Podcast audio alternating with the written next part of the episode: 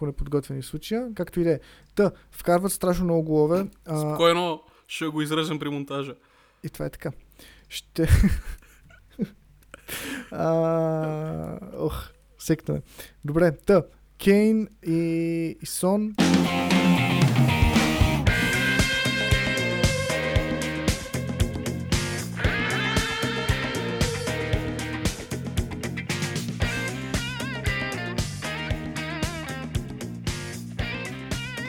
Здравейте, дами и господа, в а, 11 епизод на подкаста на Match Day BG има едно по време.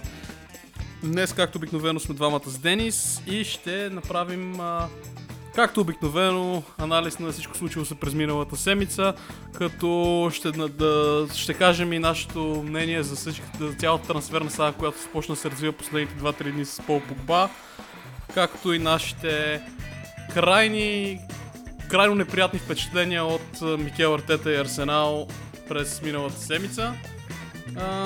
Дей се ти до, ако искаш да довърши аджендичката за деня. Здравейте от мен. Също така ще, ще споделим мнението си за изключително лошото представане на Манчестър Юнайтед в вчерашния ключов матч за, за техния сезон.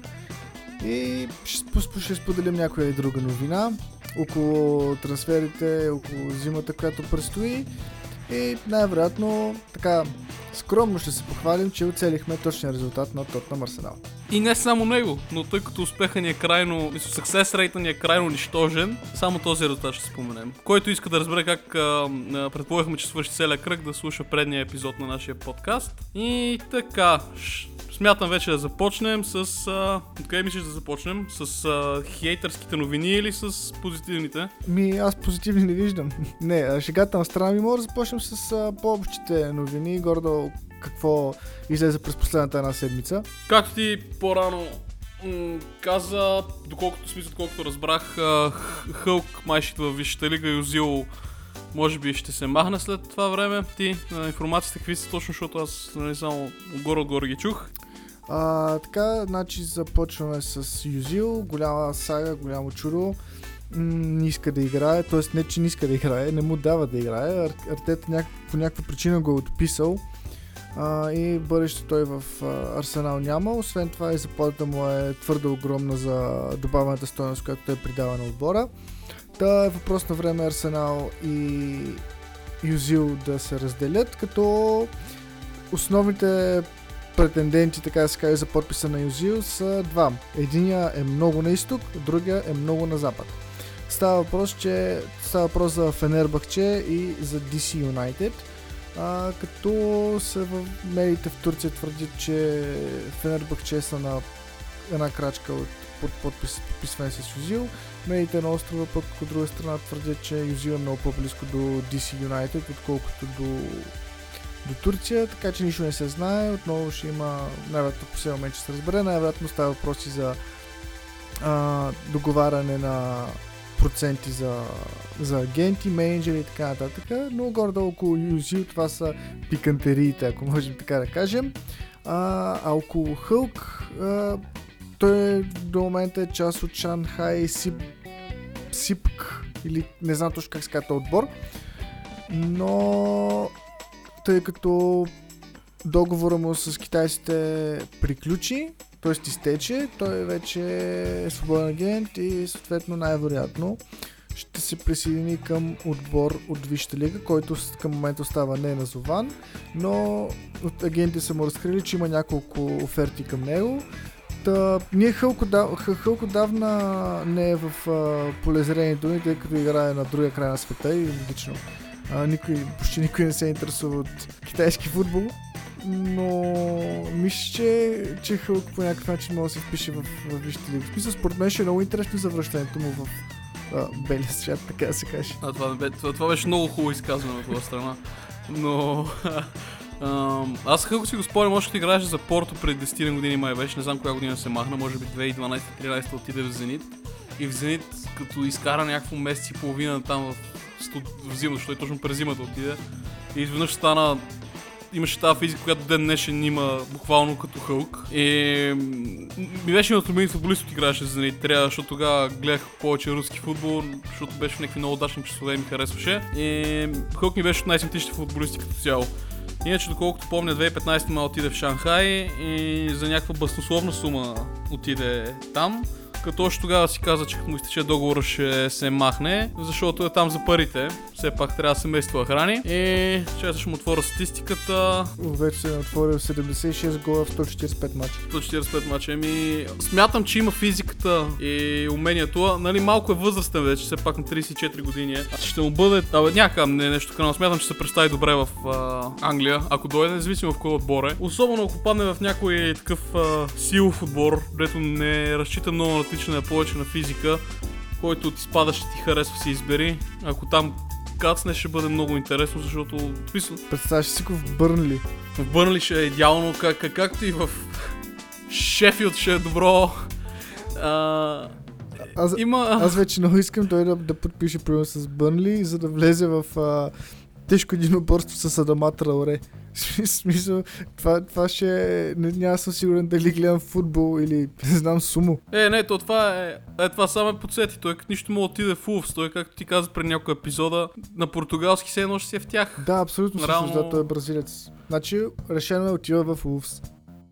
Ти в Улфс и с Адамата, а- Адама Траоре ще правят, ще ре- ребрят. Надявам се, надявам се така да се случи, защото си кефе на Хълк. С това ще завърша темата за Хълк. И тук вече ще видим още, още какво, какво има, какви трансфери други се случиха тази седмица. А, ми излезе новината, че Тотнам и Арсенал влизат в борба за Кеси от Милан, който там направи доста добри игри. А, и... Но това е доста, доста свежа, така да се каже, новината. Не знам доколко, доколко може да, колко е бъде валидна. валидна, да. И доколко реално може да се осъществи. Защото не знам дали Милан бих искали да се разделят с основен, основен футболист в средата на сезона. При положение, че до момента върват много добре. Та, не знам. Ай, ми- мисля, че Киси и Парти, примерно, супер много се дублират. И реално и си приличат. И не знам как би, би се вързал в схемата на артета, но е, това предполагам, че... Не, аз, че просто както казах в епизод, нали, нали, смятам, че Арсенал използват малко грешни партии. И в един нормален свят, в който менеджера знае какво прави според мен, ще осъзнае това, което ние като абсолютни лаици осъзнаваме, че ке, ке, Кеси и партии не се вписват в една и съща, съща роля. В смисъл в една и съща роля, си не се вписват в един отбор да играят, освен ако не са резерви на друг. Но, докато начина по който в момента парти бива използван в Арсенал, мисля беше използван за мачовете преди да се контузи, а, виждам до някъде защо Артета го иска Кеси. И, и двамата ще играят, ще бъде пълен фарс. От, от сега това, това си мисля.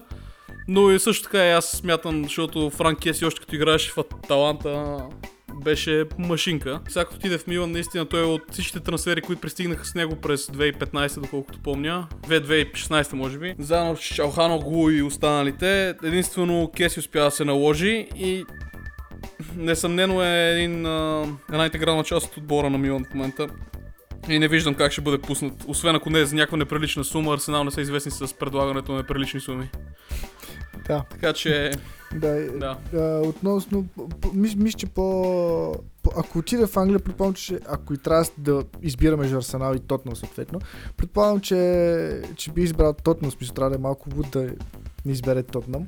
Най-малкото, защото те самите биха имали нужда от а, разширяване на състава в, в а, все пак Мориньо играе с двама дефанзивни халфове и ако и предстои доста, доста дълъг а, сезон, така че мисля, че ще има нужда от а, допълнителни сили, но пак означава, че Кеси няма да играе да, да бъде основен футболист, което не знам дали за него самия ще бъде ок, така че да, мисля, че отделихме много време, защото следващата новина е фундаментална за английски футбол. Най-вероятно ще се намери купувач, даже няма да се намери купувач, ще има конкуренция между купувачите за Фил Джонс. Точно така, Джонс. Yes, baby. И това, yes. и това са Ньюкасъл и Уест Хем. В смисъл, по-класически няма как да, да, да, да, да се развие това. Мисля, че Фил Джонс, ако отиде в Ньюкасъл, това примерно, или в Уест Хем, особено в Ньюкасъл, под ръководството на Стив Брус, това ще бъде велико. Аз ще, аз ще, ще гледам всеки матч на Ньюкасъл. А, я. Плюс това той е в Аз не перфектна бих се изхвърлил. Той е в перфектна футболна възраст, той е на 28. Да, опитен е, не знам колко висши лиги има и със сигурност ще успее да превърне отбора на Ньюкасъл в конкурент за топ 3, м, без никакво съмнение. Това няма шега тук, няма измама. Но ра- радвам се за Фил Фил Джонс. Наистина, последно време, откакто особено дойде а, Магуайер, малко, малко падна в списъка с... А... Да, със сигурност не е по-слаб. Да, със сигурност не е по-слаб. Така, Е. е. тук вече почваме да подлагаме, драги слушатели, ако успявате да ни усетите, да преливаме към а, последната и трансферна новина и, су- и следващия рант, който е за Манчестър Юнайтед. Така, Пол Погба, сцена поредна, сцена безкрайна. На мен ми омръзна този човек, честно ти кам. Та, последната новина, която излезе вчера малко след а, фиаското в Германия е, че има, има някаква вероятност Пол Погба да се завърне в Ювентус като част от бартерна сделка с, между Юнайтед и Ювентус за Пао Дибала. Тоест, аз как го обясних, не е истина. Пао Дибала отива в Манчестър, Погба се връща в Торино. А, да, до, доста готино. А, мисля, че ще... Надявам се, ще се опитам да направя възможно това да е последния ни ран за Манчестър Юнайтед за някакво време напред, защото последните 3 или 4 подкаста много време им отнемаме. Съгласен. Много време ни отнемат. Да, така. И съответно за Погба, аз лично не знам, затова чакам реакцията от uh, Солскияр или от ръководството да кажат не, защото Райола вчера не знам дали... В смисъл, според мен има два варианта. Един вариант е Погба е казал на Райола да каже това, което прави, за да му изработи трансфера. Или Погба не знае защо Райола го прави това нещо и трябва да вони менеджер съответно. Но според мен цялата схема в момента е, че Погба и Райола искат да му форсират трансфер навън, защото се вижда, че в Юнайтед нещата, нещата не стават. А те не стават по две причини. Аз а, вчера се зачетох за това да погледна Погба генерално. В Ювентус каква схема играеше и в Юнайтед като му върви с каква схема е играл. А, Погба играе най-добре в халфова линия с трима. Реално в Ювентус, когато беше най-добрите му години, имаше Пирло, който да му изчиства отзад, един а, Видал от дясната му страна, който му помага и той от лявата отвличаше нападател и влизаше напред. И, но тъй като в момента в Юнайтед Юнайтед са задължени да играят с Фернандеш по разбираеми причини, защото те без Фернандеш ще са изпаднали в момента.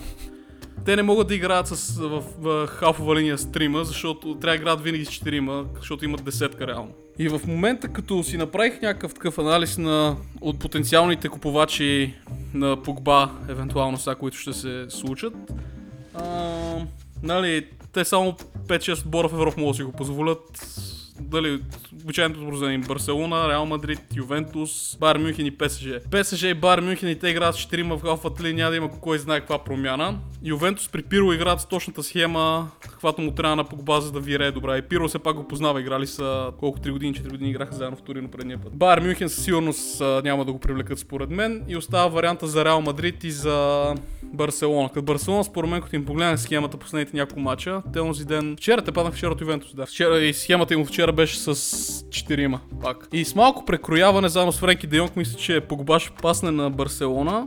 Но идеалният вариант за него остават Ювентус и Реал Мадрид, защото Реал Мадрид трябва да почнат да се подмладяват. Трябва да, защото все пак Тони Кос е възрастен, Лука Модрич е възрастен и ще им трябва някаква свежа кръв в линия. Погба е на идеалната възраст, според мен клуба много ще му се пасне, защото там е повече за външен вид и да задаш впечатлението, че си футболист, а не баш да си футболист. Реално, ако не отиде в Реал, ще отиде в Торино, защото според мен Пиро е, пре, е преспособен да, да изгради отбора си покрай Погба и да го превърне в футболиста, който беше преди 10 години. Та с това ще приключи, защото стана без въздух. Не знам дали усещаш.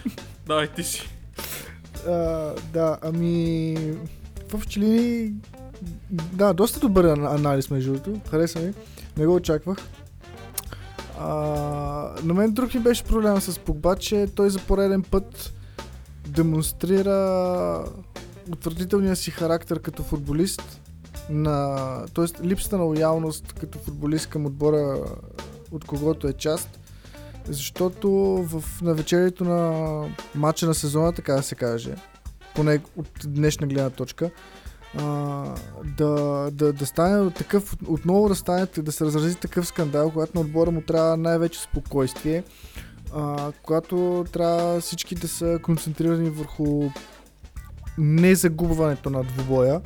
А, отново ти излизаш и обясняваш, т.е. не ти, но индиректно чрез своя агент, че отново не си щастлив, не можеш да се изразяваш както си искаш, не се чувстваш добре, бла бла бла. А, глупости на търкалета. И, и това цялото нещо създава супер лошо впечатление според мен. А, и въобще той не трябваше да участва в този матч, но Соскер отново показа безгръбначността си и, и, и го пусна смисъл. От друга страна, защо го пускаш да играе? Тоест, изваждаш го от титулярния състав, но в 65-та минута или 70-та там, когато го пусна, пак го пусна да играе. Защото положението беше изтървано. В смисъл, тук отново пак става, става въпрос за една а, инконсистентност, така да се каже, което е дразнеща, защото или го пускаш, или не го пускаш. Ако ще го пускаш, пусни го титуляр от началото, защото е изключително класен футболист и това е очевидно. От друга страна, като ще кажеш няма да го пускам като наказание, примерно за това, че а, отново от, отново поставя себе си над отбора, въобще не го пускай, остави го да гледа касетки в съблекалната и да се приключи с тази история. Но Погба най-вероятно ще си доиграе сезона по един или друг начин или там оставащите мачове до зимата и ще отиде, предполагам, че ще отиде в, в Торино, защото пък днес четох една друга новина, че Реал Мадрид отказва да платят големи пари за него. Защото предполагам те продължават да събират пари за да купят Мбапе. Подозирам, че ще се върне в, в Италия, плюс там ще може да се печели титли колкото си иска. Най-вероятно. И... Да, и да го заринат с поздравления и да го превърнат, да, да, така хубаво напомпат самочувствието, да си повярва пак, че е добър футболист. Да, Аз, точно така. На, пред, преди два дни по Sky Sports Джейми Каргър каза нещо, което и аз ще го цитирам сега. Той е такъв, за последните 5 години съм убеден, че това е най-надценявания футболист в целия свят в момента. По-по ба. И аз съм, да. И, и, и пак и той намекна, че вероятно му трябва подкрепа от феновете и самочувствие. Uh, Гари Невил беше, да, да, разбира се, така трябва. Той е футболист, който има, има, има нужда от феновете зад гърба си и да бъде подкрепен постоянно. И аз замислих тогава ми то. Аз сещам само за един друг такъв футболист, който винаги, когато имаше подкрепата на клуба зад себе си, играеше добре. И това беше Марио Балтели, който вчера подписа с Монца. А да, между другото се събраха с Кевин Принс Буатенг в Монца, което е просто... Просто... Е, ти нали знаеш, че на Монца собственик е Сило Бероскони? Да, да. А, да, yeah. да не влизаме в тази спирала. М- да.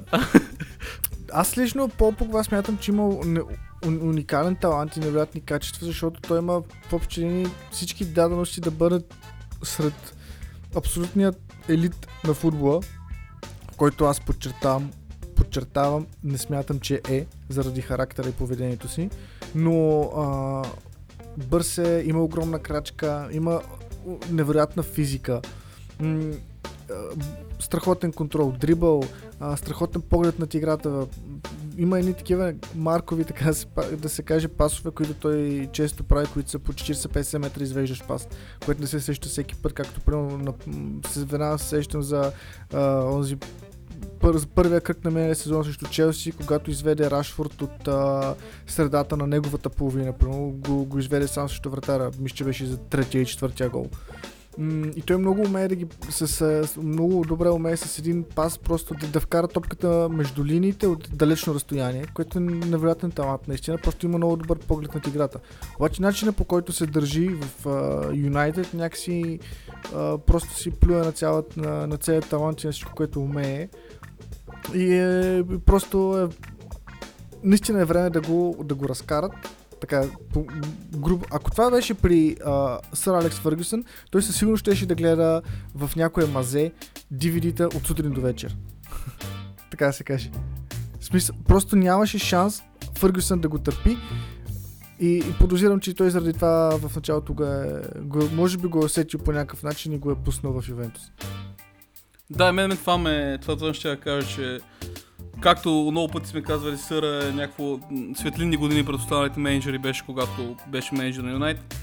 И сигурно има причина да е... Що му успя от някакво... А, да направи от Фил Джонс а, не знам колко пъти спечели Висшата лига, а е, е пуснал футболисткото Погба си тръгне, сигурно е видял нещо в него, което му е намекнало, че няма как да се превърне от, този, от този футболист да стане истинския лидер на Юнайтед, който имат нужда реално в следващия му цикъл на клуба, при той се тръгне. Да, мисля, че тук е и... добре да свърнем точка на темата Погба и се надяваме, че повече няма да ни се налага да го, да го храним, така да се каже. Uh, и преминаваме към, поне от моя, от моя страна, обещавам, че това ще е последния ми рант относно Манчестър Юнайтед, поне докато те не подпишат с нов треньор.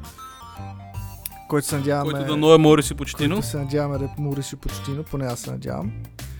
А, та, това, което гледах вчера, беше потрясаващо. Абсолютно казвам, че беше потрясаващо, защото а, както и се видя в меменцето, което написахме, направихме тази сутрин, Юнайтед в този матч, въпреки липсите си, излезе с 7 дефанзивни човека. Излизаш срещу отбор на Негелсман, си отбор, когато си победил с 5 на 0 преди месец и половина, примерно. Даже няма и месец и половина. И ти едва ли не си го унижил на собствения ти стадион. Излизаш с 7 дефанзивни а, футболисти, които всичките са с дефанзивен профил. Единствените футболисти, които могат да нападат в титулярния състав бяха Рашфорд, Бруно Фернандеш и Мейсън Гринвуд.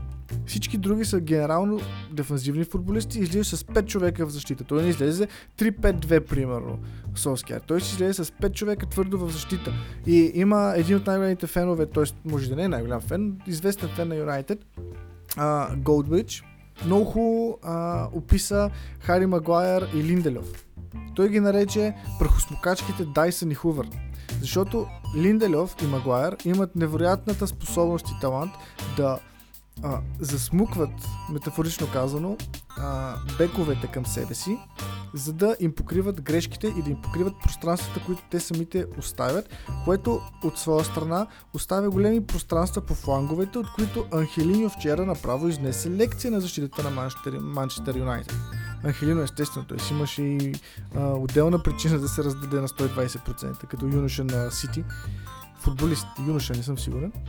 А, но да, и съответно, а, това, което Юнайтед изиграха вчера, особено в защитен план, защото и трите гола бяха елементарни, защ... елементарни грешки в защита, а, по-скоро е а, не е липса на късмет, както отново Оле каза.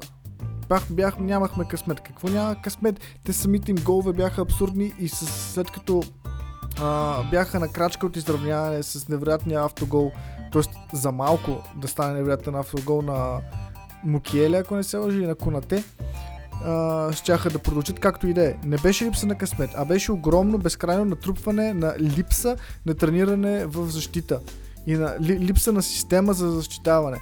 И, а, и да, в общи линии представянето на Магуайер, знам как този човек наистина продължава да бъде най-скъпия футболист и продължава да бъде и капитан. Според мен капитан трябва да бъде Бруно Фернандеш, защото е единственият човек, който очевидно а, има психиката да играе в футбол, който да се опитва да бъде шампион. А, и Магуар допуска елементарни грешки, които наистина са тип а, аматьорско ниво или поне Лига 2. Не, нещо, което е абсолютно необяснимо е и не знам. На втория етап от цялата тази ситуация са смените, са, са смените, които извърши Оле. Той в Юмен просто им чуш, че беше изпаднал в някаква паника и просто фърляше с хората, които имаше в, а, на, на скамейките. Примерно, Вижда Фусуменса на, на скамейките. Менса, влизай! С малко а, вижда Брандън Уилямс, който не е правил добър матч примерно от един месец и, и му казва Брандън, събличай се, влизаш в игра. И така нататък. Той просто хвърляше футболистите си в игра и в някакво такова паническо, панически смени едва ли не, които правеше. И, и половината футболисти, които смени, дори- не играеха толкова лошо. Той, той, в, той смени най-атакуващия от защитниците си, Алекс Телеш. Вместо да го изнесе по-напред, да, най-малкото да хвърля така се топката в наказателното, той го извади и вместо това пусна кой пусна Брандън На Уилямс, ако не се На него място пусна Валан де Бек, пусна реално, който мина в центъра почти малко. А Матич, който второто полувреме играеше много по-добре от Мактомини, който нямаше сбърк, ня, нямаше точен пас по време Мактомини. Мактомини остана в игра, докато Матич, който се справяше по-добре, беше изваден. Уник... Невероятен хаос в играта. Просто имаше хаос в играта и Манчестър Юнайтед за последните си три матча е допуснал 5 гола в първото си полувреме. През първите полувремена. И не знам, аз, аз, аз съм изненадан как този човек все още не е, не е уволнен. Защото това е... Но, но и мисля, че генерал няма да го уволнат, но при положение, че има свободен топ менеджер, който е намекнал, че иска да се завърне в Висшата лига, не знам. За мен, е, за мен това е абсурдно поведение и от самия Оле, който също почва ми пада много в очите, ами е много симпатичен по принцип, защото не си подава, продължава да не си подава оставката. И, и, той имаше супер много време, имаше две години, в които Манчестър Юнайтед по никакъв начин не придобиха облик. Смисъл, две години той работи в този отбор и Юнайтед изглеждат по начина по който изглеждаха, когато той, той дойде. Тоест, ако им се играе, им се получават нещата, бият. Ако не, всичко приключва. Имах някои неща да кажа по време на а, монолога ти, но реших, че като си да врихра на вълната няма да те прекъсвам. Та, сега, сега ще кажа само двете неща, които мен ми направят впечатление, както и преден път го казах. Оле, според мен оставка няма да подаде. Защото в случай, че подаде оставка, къде ще е? Се върне в молде. Реално малко, малко, много бърз преход, че трябва да направи от менеджер на Манчестър Юнайтед до горе-долу като Мойс. Мисъл, затова няма подаде оставка ще си колкото може. Ама и нали обича клуба. Или поне така твърди. А, и същевременно ръководството, както казах предния път, според мен са намерили точния човек според тях за Юнайтед. Защото той, той си слуша ръководството, съобразява се с тях, не си позволява да разцепи езика, както се нарича на жаргон. Както правеха Жозе Мориньо и Ван Гал. И затова никой в момента няма зор да го а, уволнява. А и точно поведението на Юнайтед на терена е, не мога кажеш, че е лошо, защото те имат как, даже с двата мача, които играха с, а, това, с Лайпциг. Как може първи мач да, да изнесат лекция на Лайпциг, да ги бият с 5 на 0, след което Лайпциг да ги посрещнат в Германия и да паднат с 3 на 2. Мисля, те, те, те не са лоши, те просто са супер непостоянни. И това до голяма степен може да се окачи като проблем на менеджера, но също така е до голяма степен и самите футболисти са виновни. И затова според мен ръководството на Юнайтед го държат първо, защото е човек, който казва да, господине, разбира се, така ще го направим. И второ, че резултатите не са задоволителни, но не мога да се каже, че Юнайтед са се засилили в момента от към ръководството на ръководството за по-нагоре, защото все пак, каквото и да си говорим, те са на 5 точки зад първото място в момента. С матч по-малко. Да, но пак 5 то точки са. И просто не смятам, че положението е станало толкова трагично, за да бъде някой замисля го уволнява в момента, защото все пак Оле силно, не знам каква заплата взима, но със сигурност почтилно ще взима по-голяма. Със сигурност почтилно ще дойдат с изисквания, искам този и този футболист да си отидат, а този, този, този и този да влязат. И ръководството според мен си спестява главоболя в момента, като резултатите не са, не са добри, но са задоволителни според мен за тях и затова ще го държат. И затова ще гледаме то посредством Манчестър Юнайтед поне още година. Затова не искам да говорим повече за Юнайтед, защото ще, ще само това ще говорим реално. Ще повтаряме като развален грамофон. Как Юнайтед са супер дволици и как няма да и, и как трябва да се махне Олен, но той няма да се махне, ще продължим така да си циклим на едно място. Но поне хубавото е, че Погба може да се махне, което сигурно е една крачка в правилната посока. да, може да се каже. Ми добре, значи, драги слушатели, това беше последния рант, поне в следващите 5 месеца, който ще чуете за Манчестър Юнайтед от наша страна. Надявам се да не сме ви досъдили. Повече няма какво да се каже по темата, така че преминаваме към следващата а, тема от днешния подкаст и тя е дербито на Северен Лондон. Познатия точен резултат и какво научихме от този матч. Или т.е. какво предполагахме, че се случи и познахме, защото някакси изглеждаше лесно предвидимо. Нещата, които ме направих впечатление, сега само, само ще ги подложа и ти ще захванеш, според мен. За Кен и Сон, че наистина са може би най-доброто офанзивно дуо, което сме гледали от много години насам. Защото сякаш исторически изчезнаха офанзивните дуата, винаги спръгнаха в тройки и така нататък. Двама нападатели, които действат по този начин, както те действат, не съм гледал от много време, особено в Англия. И също така Артета май върви точно по тангентата на Оле. И ще трябва да направим за него още един ран другия епизод и да го пишеме бегал след това. Но давай ти, където смяташ да започнеш, с теб съм. Да, ами то това дерби на Северен Лондон не беше много дерби, защото в общи както и самия Артета, не знам защо се похвали след края на матча, Арсенал изпратиха около 50 центрирания, точната цифра е 44. 44 центрирания към наказателното поле на Тотнам.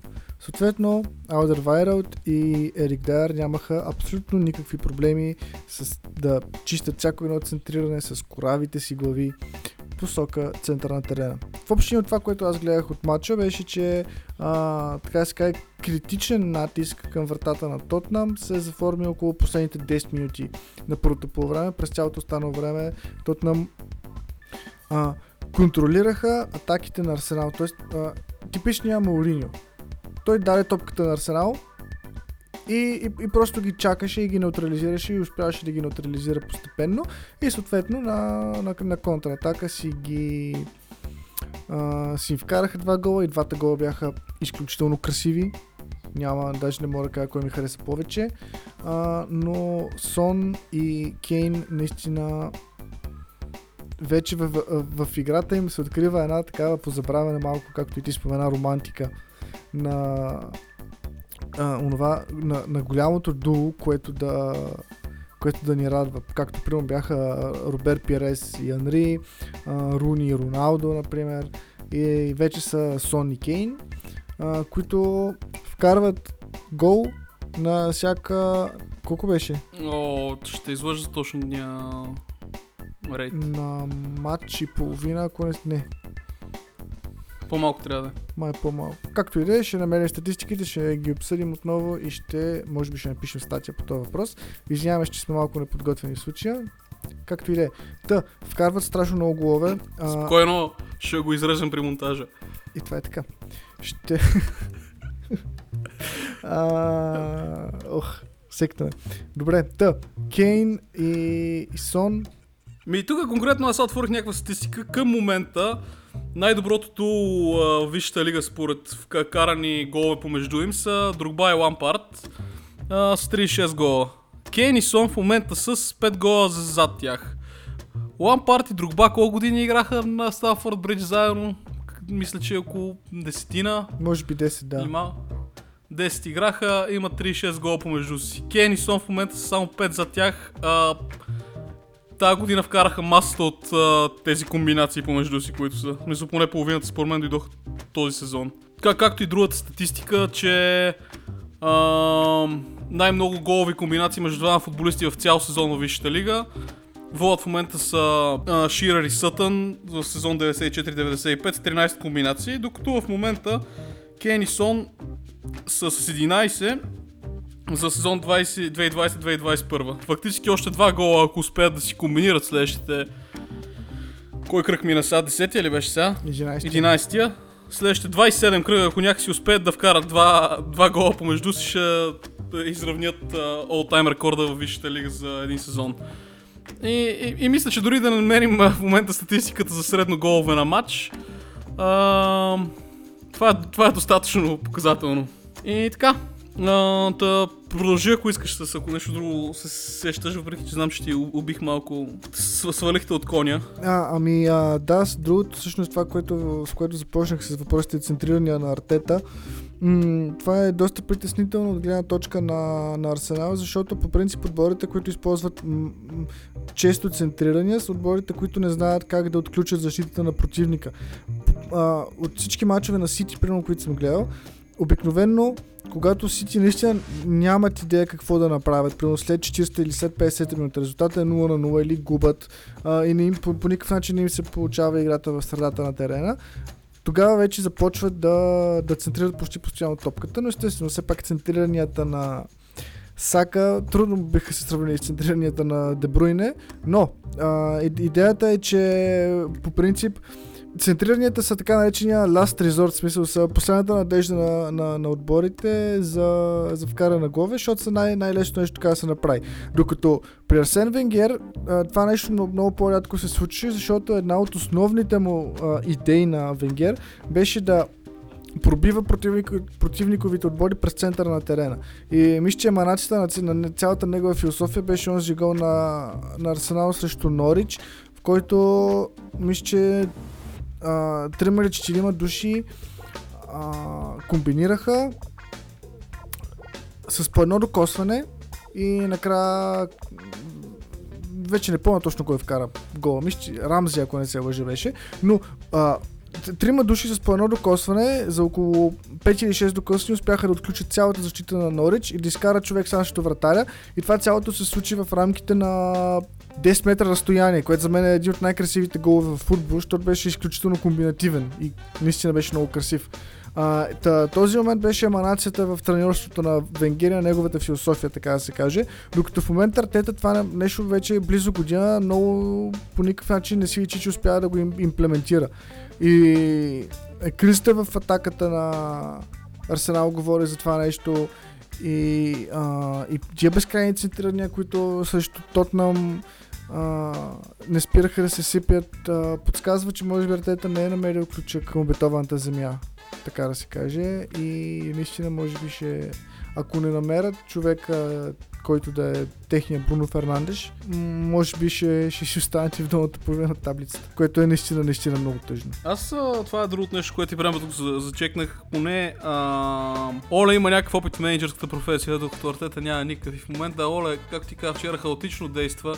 Но поне споне в главата му нещата имат някаква лойка. Скрите тук при, в момента при мен, при, като гледам Арсенал, Артета няма абсолютно никаква представа какво да прави. Според мен всеки момент той си мисля, бе, какво би направил Пеп в тази ситуация и избира Пеп. Разликата е, че Арсенал не разполага с футболисти, които Пеп разполага в Сити. И затова дори да има същата концепция като него, нещата не се получават на същото ниво. И Артета затова ми изглежда много несигурен в... А, сякаш винаги се съмнява в себе си, съмнява с футболисти си, съмнява се в а, начина си на работа. Както и това, тази теория подкрепя и слуха, който казах в началото на този подкаст за парти и кеси, че ако, ако това е истина, Артета наистина няма ясна концепция за това, каквото иска да направи, защото винаги се съмнява в себе си и винаги се замисля какво би направил в този случай. Аз цитирам Гвардиола, не знам дали е така, това си мои спекулации.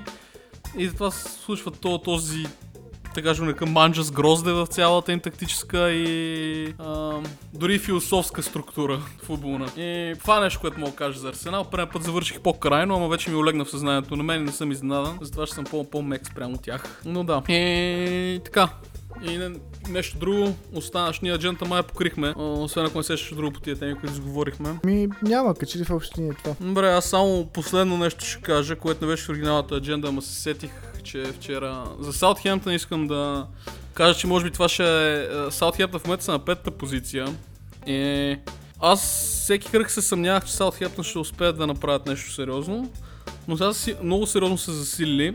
И според мен в следващите 6 кръга ще разберем дали Саутхемптън имат в себе си потенциала да успеят да се сдържат там, където са, или дори скачат по-нагоре, защото следващите 6 кръга играят с Шефилд, Арсенал, Ман Сити, Фулъм, Уест и Ливърпул. Като това се случва от 13 декември до 2 януари, горе-долу за следващите две седмици и половина те ще играят с един посредствен Арсенал, един набиращ сила Сити, един изнаващ постоянен Ливърпул и, и, и горе-долу само Шефилд и Фулъм са им така а, потенциално, доста високо потенциални победи.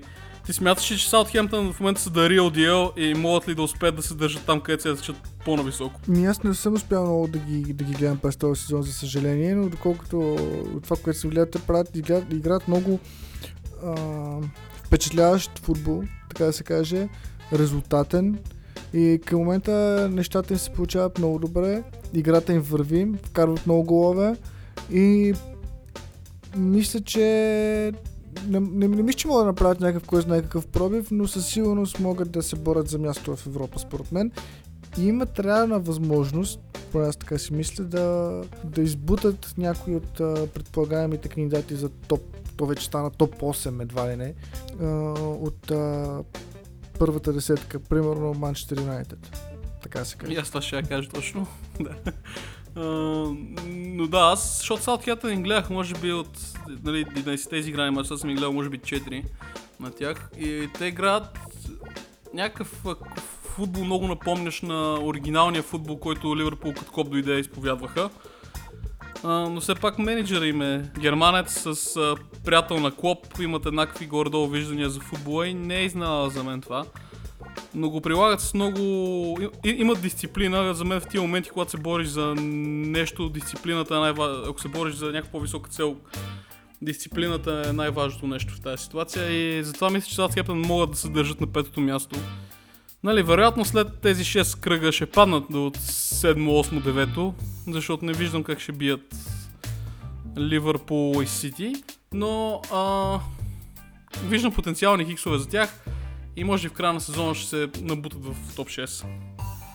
Та, с това мисля да завърша, аз това цяло го пуснахме само за да гледаме да оплатим до едно по време да стане, ама май днеска няма да успеем, но ми ще беше доста стоеностен днешния епизод. Ти нещо добавиш? Ами, че а, Тотнам имат ужасна програма за следващите три мача. 4 даже, според мен. Тя също А, окей. може да бъде кръгълния камък за представянето им през този сезон. Имат гостуване на Кристал Палас, което мисля, че е с много трудно, но може би ще успеят да измъкнат, след което гостуват на Анфилд, след което посрещат Лестър и след което гостуват на Молиньо. Ау, ми това ня, ня, ня, няма да им е, да им е... За сигурност не е мечтаното развитие. Да. Е, ако някакси ако успеят да вземат някакво 9 или 10 точки от тия мачове, мисля, че това ще бъде реалната заявка за титлата. А, чакай, аз това сега погледнах и аз, ама те на а, 23 декември имат и матч за ку- купата на лигата с Ток гост. Да, там е очевидно, че ще играе Трой Парат, примерно. Е, да, но Урбан. все пак. О, той е много ще им дойде. От 7 и половина, това ще е от тези дано, дано и да вали. Дано и да вали, да. направо, направо ги виждам Тотъм как а, имат, а, ако не се стегна. Ама все пак Мауриньо е. Мауриньо има опит в това нещо. Мисля, че ще успее да ги, да ги навигира през тези бурни води. Да, мисля, че за тях най-важното ще е да, да не загубят на Анфилд. А, да, генерално. несъмнено. И, и много ми е интересно как Мориньо ще проходи към матча с Лестър, защото Лестър очевидно имат огромни проблеми с а, срещу отбори, които се защитават и са убийствени срещу отбори, които ги натискат. Та, не знам дали А аз м- матча с Лестър ще направя същата прогноза едно към едно като тази с Арсенал. 2 на 0. Мауриньо ще затвори матча 2, 2 на 0, да, 2 на 0 с две контратаки, един гол на Сони, един гол на Кейн, за да бият рекорда на Ширър и Сътън. Е, и горе-долу така го виждам. А матча им с Ливърпул не... Смятам, че ще е някакво много грозно равенство. 0-0, един на един. Ама такъв, не- такъв точно неприятен матч за гледане. Ето ще те измъчва да го наблюдаваш какво се случва по терена. Да, а между другото най-странното в цялата програма е, че Ливърпул и Тотнам играят на 16 декември, а, а матч реванш, така да се каже, защото все пак нали, разменено гостуване, е на 27 януари, който когато Ливърпул, да, са, са гости. Ми то това а, ще е хубаво някъде, защото като изчистят за един месец двата мача помежду си, след това контрол няма да имат на съдбата си в края. Защото аз наистина мисля, че борбата за титлата ще Тотнам са, един, са фаворита в момента. Каквото и да говори Мауриньо в момента, Тотнам са фаворита за титлата. Ливърпул се представят изненадващо постоянно, но не, не, не, не мога точно да дефинирам. Имам усещане, че нещо липсва на Ливърпул в момента. Липсва им нещо. Не мога да кажа какво е. Може би след някой друг матч ще се сети да го дефинирам по-добре. Но Тотнам според мен са абсолютния фаворит за титлата. Аз между другото не знам Мориньо как, какви са му плановете, но от а, наблюденията ни през последните 4 години под ръководството на Почтино, обикновено Тотнам наистина започва сравнително добре сезона, след което поради късия си състав катастрофира у, а, около коледа, когато тъкмо примерно свършат мачовете в евротурнирите и започне да се редуват Карабао Къп, FA Къп и Висшата лига, футболистите не- Кристал Палас, Ливърпул, Лестър и Стоук. Примерно, да. И, и те горе от тогава по това време катастрофираха, а това може би е един от най-важните моменти в, а, в, в сезона в Англия. А, не им стигаха футболистите, а, падаха или а, отпадаха от турнирите сравнително рано, съответно не взимат уж правят заявка за някаква купа, обаче не успяват да вземат купа, дори да е незначителна като купата на лигата. Обаче не им стигат и силите за Висшата лига. Съответно и там едвам-едвам накрая се доборваха до топ 4, примерно. Или не им стигаха силите да направят последното усилие и да, да, да правят по-добър сезон от Лестър, примерно, или от Челси, когато Лестър и Челси спечелиха Висшата лига. И така нататък. И заради това за пете години невероятно, не- а, невероятно менеджерстване на почти, те не успяха да вземат нито една титла или купа. Та в тази връзка ми е интересно какви са вижданията на Мауриньо в момента, да видим дали ще изчисти Лига Европа, така да се каже. В смисъл ще играе с абсолютните резерви, защото Лига Европа за отборите от топ 4 или топ отборите в Англия е утешителна награда, така се каже. Въобще никой не я взима на сериозно според мен. Та дали се отърве от Лига Европа и от а, купата на лигата, примерно, защото няма, въобще няма се изненадам Тотнам да падне от Столк Сити. Да, дори може би ще бъде някакси добре за тях а, и ще концентрира всичко в битката за Висшата лига, защото те, а, Тотна може да си позволи според мен да, да отпадне от Лига Европа. Никой няма да им се сърди и да отпаднат от а, купата на лигата, примерно, докато, докато за Ливърпул Шампионската лига е по ангажиращ турнир. Сега Шампионската лига не е Лига Европа. Освен това е все пак някакви допълнителни средства влизат, а заради COVID бая средства заминаха. Това ще ми е много интересно как Мауриньо ще, ще се справи с всички турнири, в които Тотнам участва и ще, ще му изядели на Клоп или на Ливърпул главата често в Шампионската лига и Висшата лига или ще се отпаднат в, на, ще не на финалите и ще се свиркат с в Висшата лига до края на сезона. Ако, а, ако някой менеджер в Висшата лига е, е, е способен да реши тотално да отсвири, прагматично да освири някой турнир в полза на другия, то това е Мауриньо. И в този ред на мисли, наистина смятам, че Клоп може да изяде дървото, защото наистина няма приоритизира турнир и се видя сега особено, аз съм много изнан от юншите на Ливърпул, как се представиха последната седмица, но за това ще говорим малко по-натам, като имаме повече информация. Но просто си представям наистина сега, ако тръгне декември месец на зле на Тотнам, както ти предполагаш, Мауриньо да бъде, а не, не, не, не, не, това няма да се случи и за норматив ще падне от сток а, в купата на лигата, след което от Лига Европа бързо-бързо, освен ако не, не му се открие възможност да играе срещу Юнайтед, нали все пак. Юнайтед отидоха там, където в последно време, за жалост, има най-хубаво. Да играе срещу тях и, и, ако не играе срещу тях на някакъв етап, може би ще затрия и Лига Европа. Ако вие наистина, че има потенциален шанс да стане шампион, защото наистина ще влезе в каноните английски футбол, ако успее да го направи с Тотнам. Не само на Тотнам, а на Висшата лига и на английския футбол като цяло. Та наистина смятам, че той ако успее да... Ако прецени, че това е правилният път, без да умигне окото, ще за чука два или три турнира и ще продължи напред. А Ливърпул това няма го направи под ръководството на Клоп и ще и- издъхне постепенно в отделните турнири на последния етап. Да, т.е. мислиш, че има потенциал да с, Тотнам, с Ливърпул да се случи това, което се случи с Тотнам.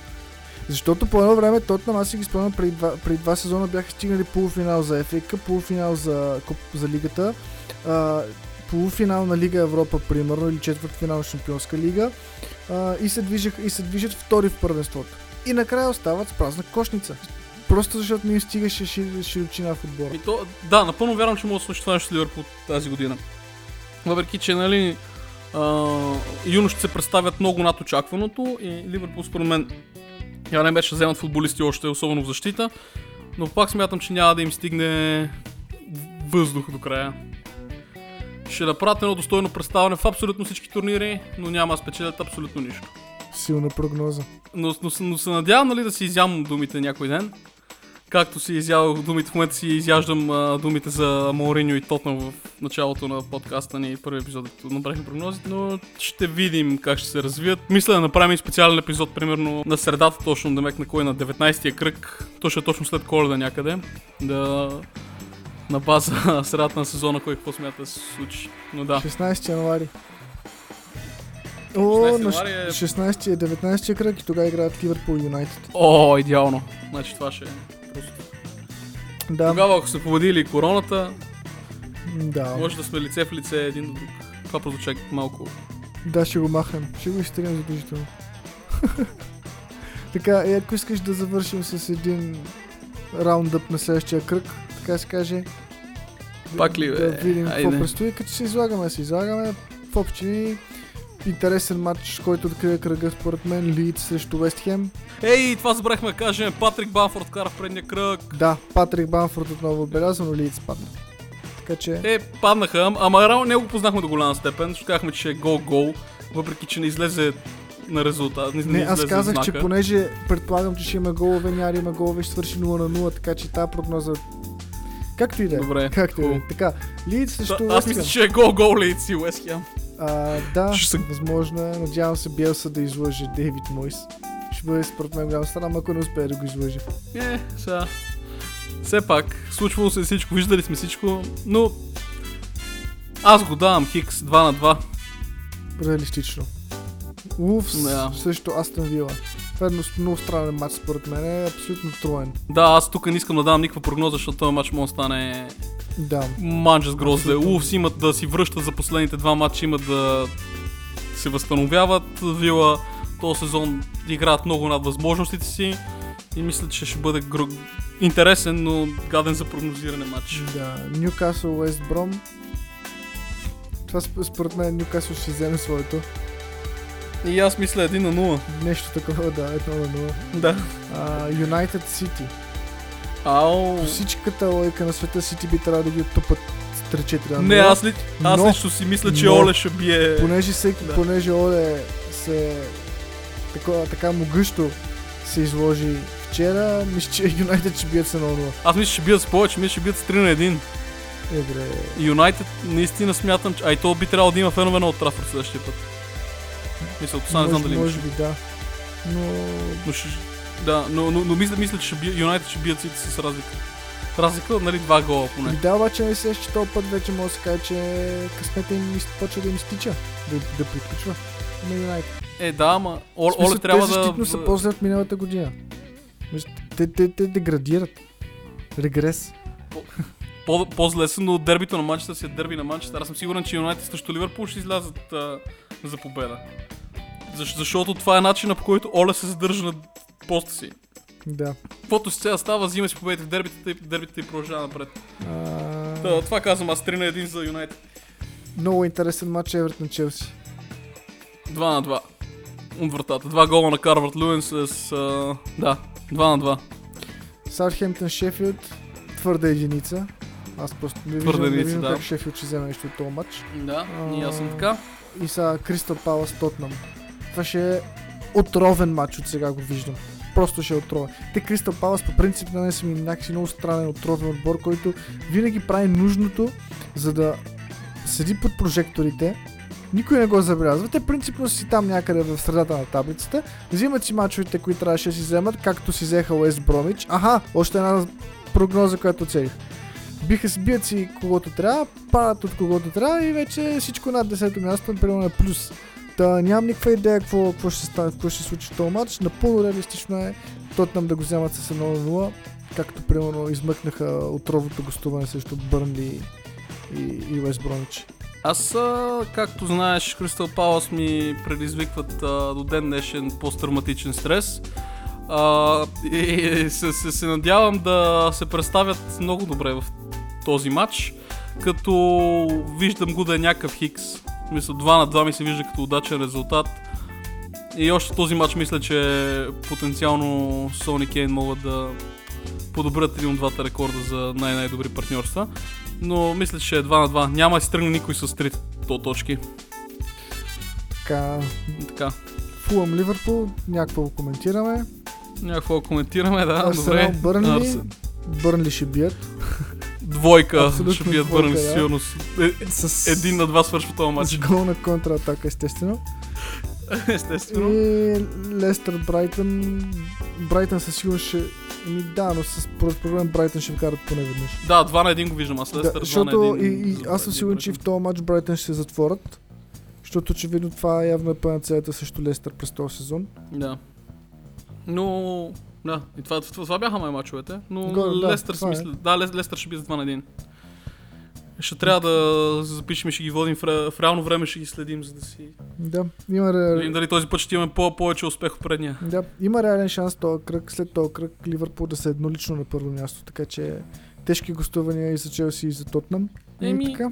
ще, ще, ще, ще видим. Да, еми навъртяхме И близо час, ма ти като не изрежеш и глупостите, които сме казали, ще влезем в нормата. Ще влезем в нормата. Да. Да, и а, ще закриваме май.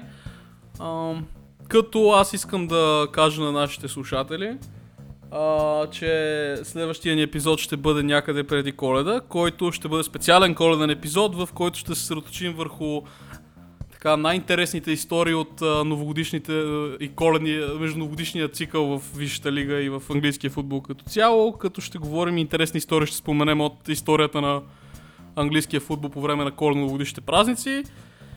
Ти да добавиш нещо, Денисе? Ми да очакваш с нетърпение нашия специален, ексклюзивен коледен епизод. И ако не се видим, чуем до тогава, да им пожелаем весели празници, весела коледа, да се обичат със семействата си. И лека и мека. Адиос.